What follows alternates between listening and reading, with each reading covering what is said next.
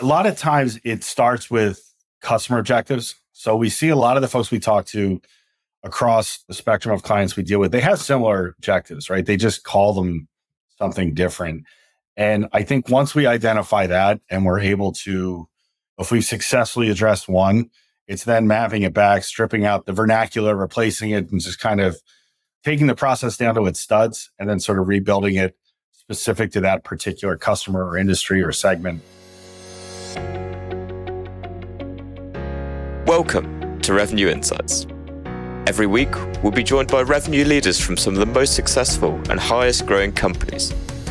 Together, we explore how they built their revenue teams, the journeys that they've been on, and the lessons they have learned along the way. Revenue Insights is brought to you by Ebsta. We're a revenue intelligence platform designed to help revenue teams to build more pipeline, close more deals, and retain more customers.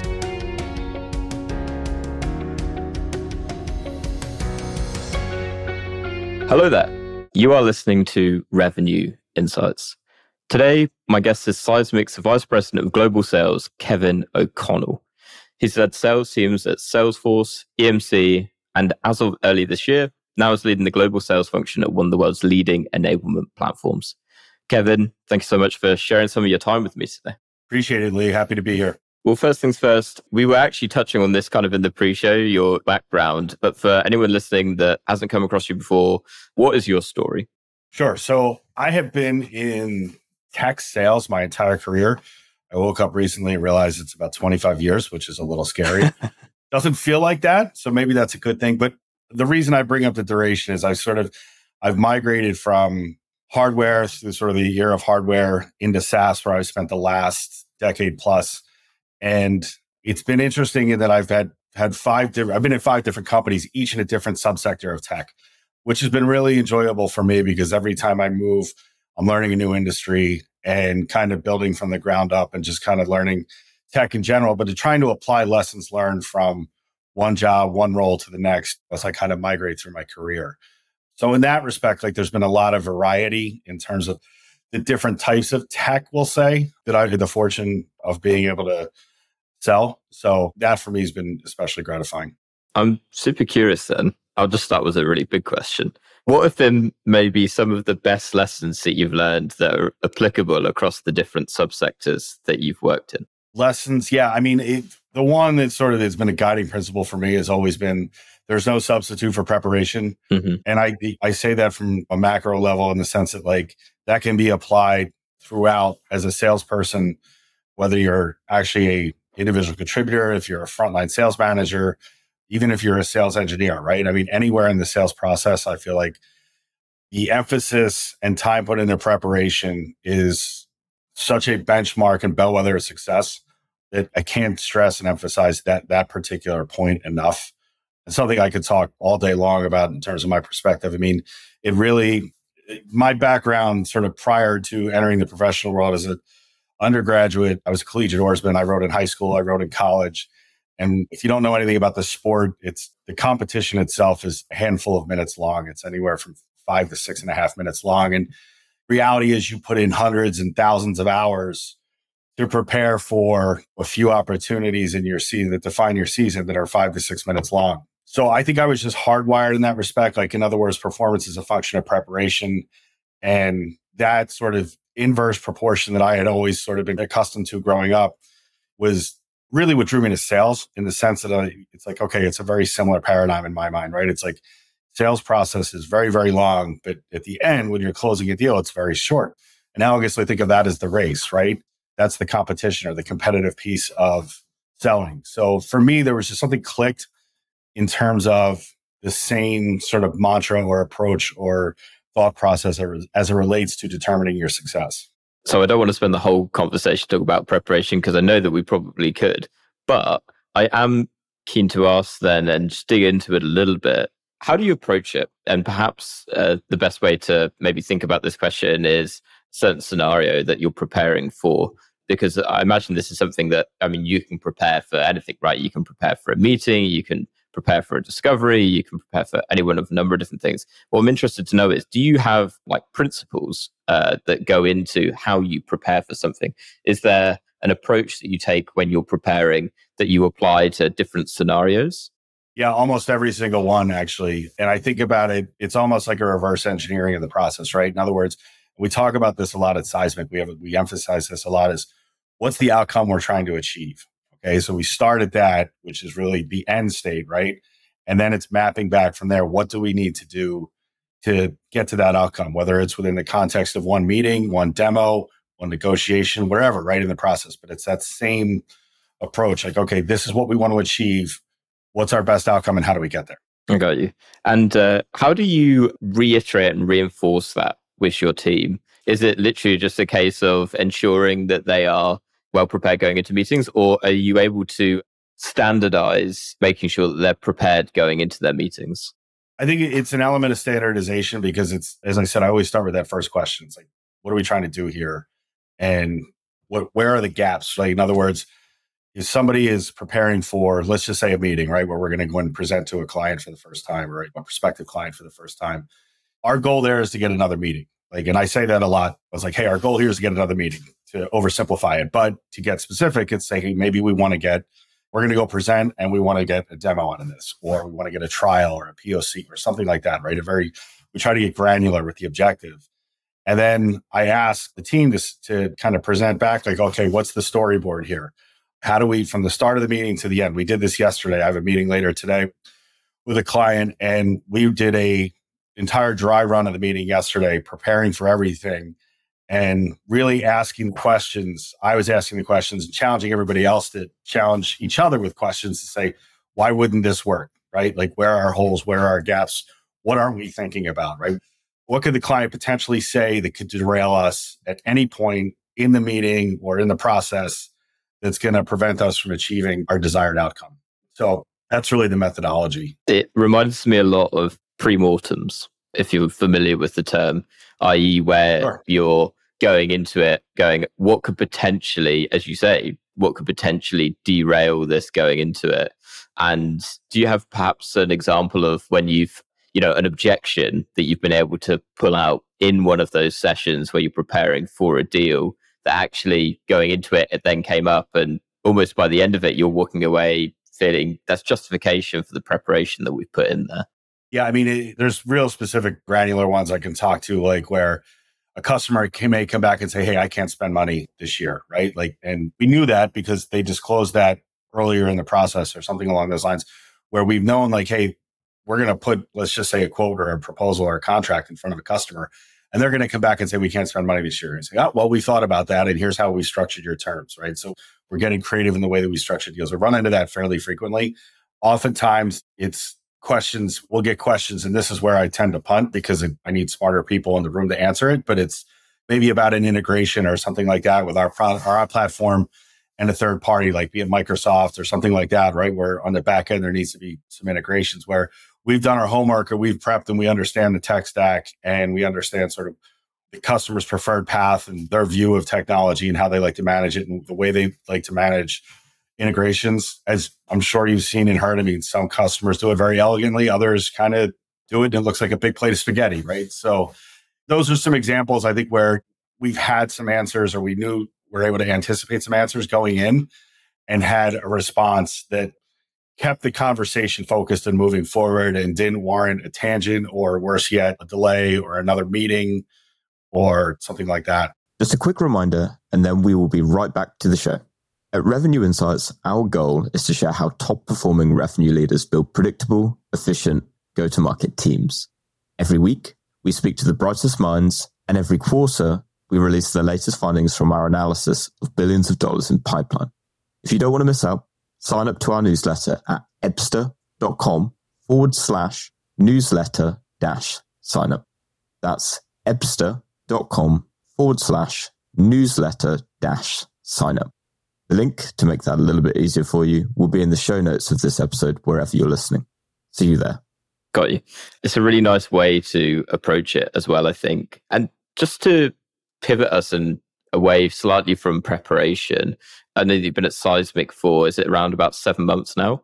So, yeah. When you first came in, what was the challenge ahead of you? What was your objective? And really, other than I'm here to hit my targets, what was your remit when you first joined? it really was learning the enablement space. And I say enablement, I mean, it's Seismic's flagship product is the enablement cloud.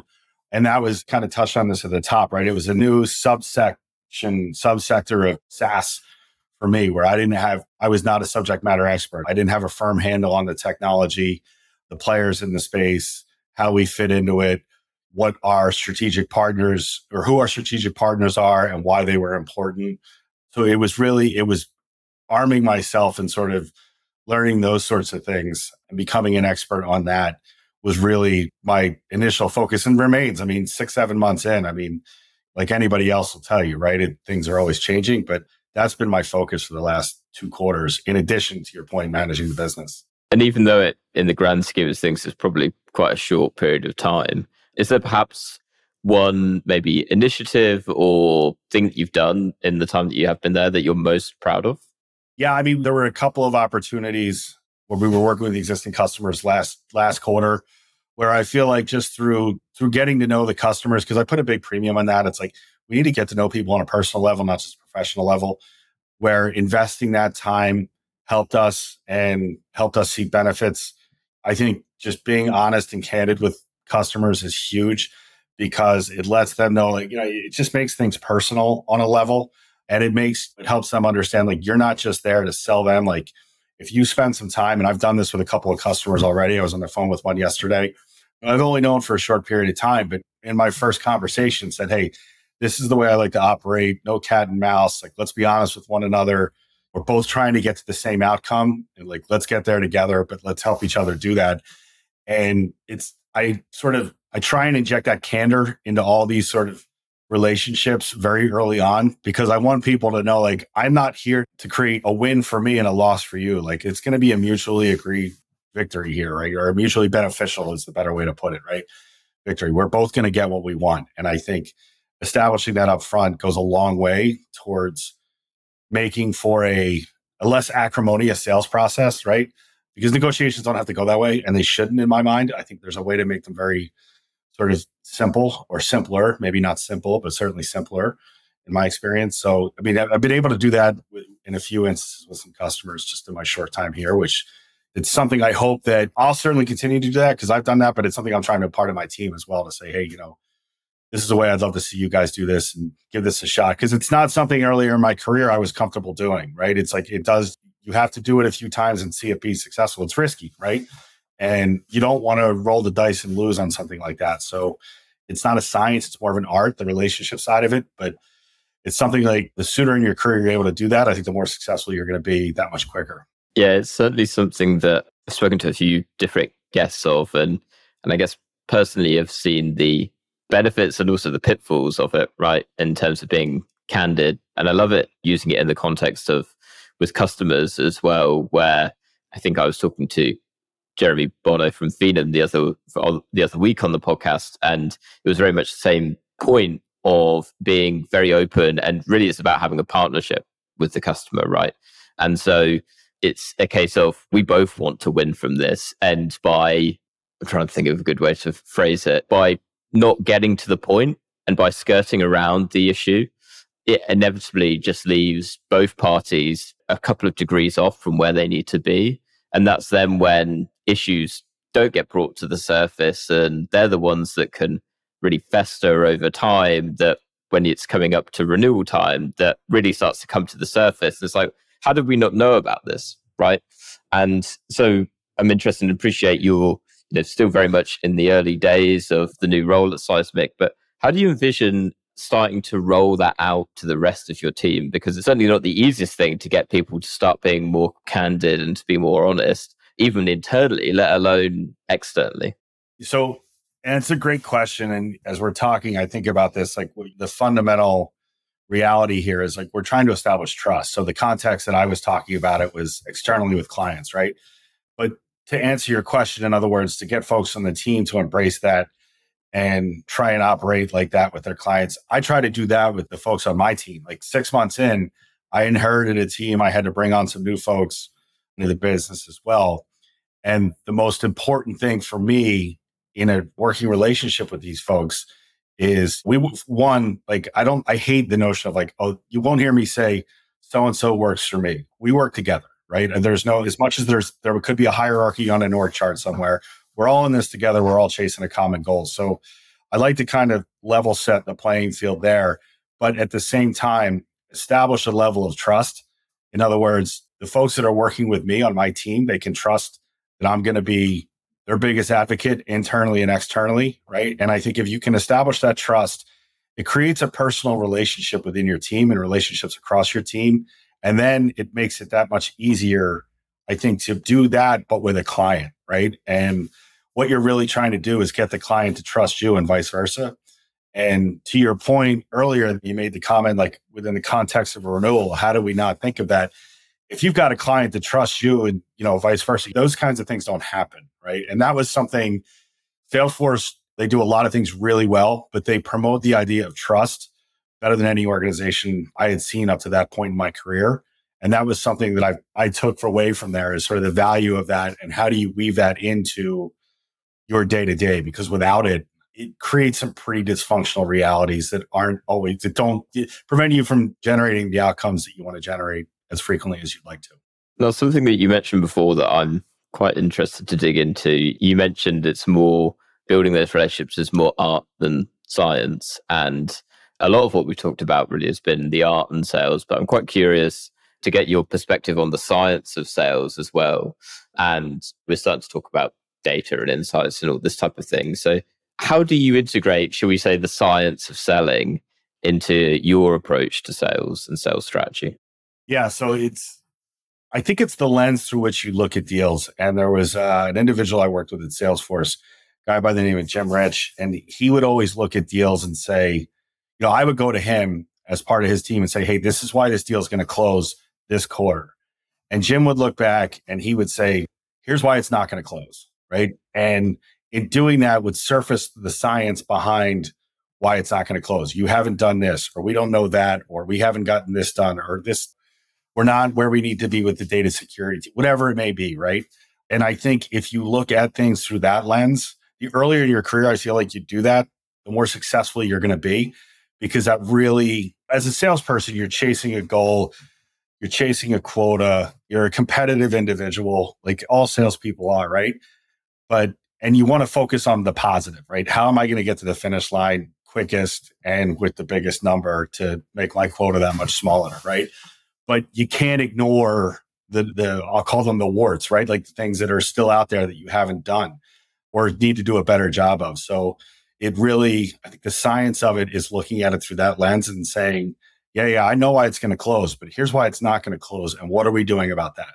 And how do you or uh, probably a better question is are you able to give a bit of context on how you guys are doing that within seismic at, at the minute you know perhaps some examples of how you surface some of that perspective perhaps on why it's not going to close to your reps so we have we use you know something we call it a mutual action plan mm-hmm. That we work on with the customer that maps out the remaining steps and i mean it's very comprehensive and i've worked with mutual plans before in my career where it's IT's on board, marketing's on board. It's very high level, it's generic, right?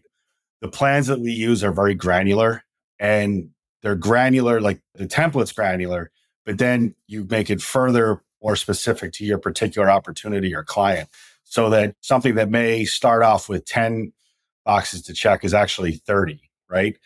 And we look at that from our CRO down. Everybody looks at that as, hey, this is our path to success right? And if we're doing our jobs right, the customer is engaged as well. And more often than not, the customer is engaged in this and we're aligned with them. But we present that, you know, once we know we're working on a real deal, we present that and talk to that at the conclusion of every meeting, just to say, we're agreed this is done, we're agreed this has to be done, we're agreed this is getting it right. So it just it creates that alignment. And to me, that goes back. It's another, at least the way I think of it, like another example of the science that you were talking about earlier and how we do that. And more from a curiosity perspective, does that mutual action, do you use any kind of like deal qualification criteria that feeds into that mutual action plan or does your discovery process work in a different way? It would, it, it works, in a, it doesn't directly feed into the mutual action plan, which isn't to say that it won't. And then I can't, I wouldn't be surprised if, you know, we ultimately link that together. I think fundamentally they're linked, but the mutual action plan really starts when we know we are building a proposal and trying to gain consensus to get the customer to spend money. What I really like about the the concept of the mutual action plan is it really starts to add structure to, I suppose, the part of the deal that realistically starts to become the most unstructured part of it, right? As soon as you start getting past discovery and demo, and it's very easy really to, I say very easy, but relatively easy to standardize that. Once we start getting into the realms of negotiations, putting together proposals, making sure that we're engaging the right stakeholders, it opens up a lot of diversity when it comes to the different deals. And so, how do you? You mentioned that you keep it very granular, but is that based on a singular template, or is that mutual action plan uh, developed with each deal in mind? There's a base template that everybody uses, but from there, like for example, we have let's say six deals in our pipeline this quarter that we're working on we have six distinctly different mutual action plans. Like you can boil them down to they event they all started from the same place. But I have one customer that we're working on an expansion with, another we're working on an, e, an e, putting an ELA together for a, customer that has handful of operating companies that we're trying to bring under the seismic umbrella, right? So you can imagine, you know, because there's two different objectives and the nature the sales are different. One is they're definitely nuanced, like one to the next, I guess. Uh, now, going to ask a bit of a different question now. Now that you've kind of uh, certainly warmed yourself up a little bit in the first kind of seven months, what is perhaps the biggest challenge that you've got in front of you that you're trying to solve right now? It's specific to the role that I'm in right now. It's getting businesses or companies that historically have not considered enablement as a path to revenue growth that we've learned that it's become and that we've seen other customers implement and prove to be true getting creating that awareness, right? Getting them to see that there is a enablement truly leads to revenue growth. And especially in an economy that we're in now and the reality of the distributed workforce as a function of the pandemic that we're still living through now. I mean, I feel like enablement has never been more important than it is and that it has been in the last several years. And that's what's got me really excited about it. But the biggest challenge is looking at businesses that historically ignore it because they don't think it's for them. And really, what they need to realize it's, it's for everybody. And the beauty of it is, is it can be curated for everybody, right? Just because a healthcare company does it one way doesn't mean a logistics company has to do it the same way, right? It, it, there's different flavors for everybody, but there's a role for it for everybody. And that's, it's getting these sort of historical holdouts to help get the light bulb to go off, so to speak. That's been our biggest challenge, at least within the world that I'm working in right now. So I would say that's been it. Does that become a collaborative exercise with marketing and operations to do that? Or are you looking at it from a very much a sales perspective? No. So what's great about the way we operate is on the front end and then throughout any kind of sales initiative or sales led effort, we bring everybody in and we bring them in early. We have a business value consulting team who really, and that's where, I mean, they're key to my business, right? Because when I talk about the pharmaceutical company versus logistics company, right? There's understanding sort of how the, the ABCs of how their businesses operate and their path to revenue and their path to growth and their goals and how they're going about that. They obviously they're radically different, but that value, our consult, our value consulting team, like they know that stuff. They're really, really smart. They, it's a really smart group of folks who work together and we map them in and they can speak the customer's language a lot sooner than the sales team. But what they do is they kind of raise the level of the sales team as well because they come in and they say, Hey, this is how we're going to do this inside of XYZ Pharma. And these are the things that they're going to be interested in. It just, it, when you start speaking the customer's language, that I think helps establish credibility. So we use them a lot. And then just that really what our technology fundamentally does, it, it helps drive intelligence into the sales process, right?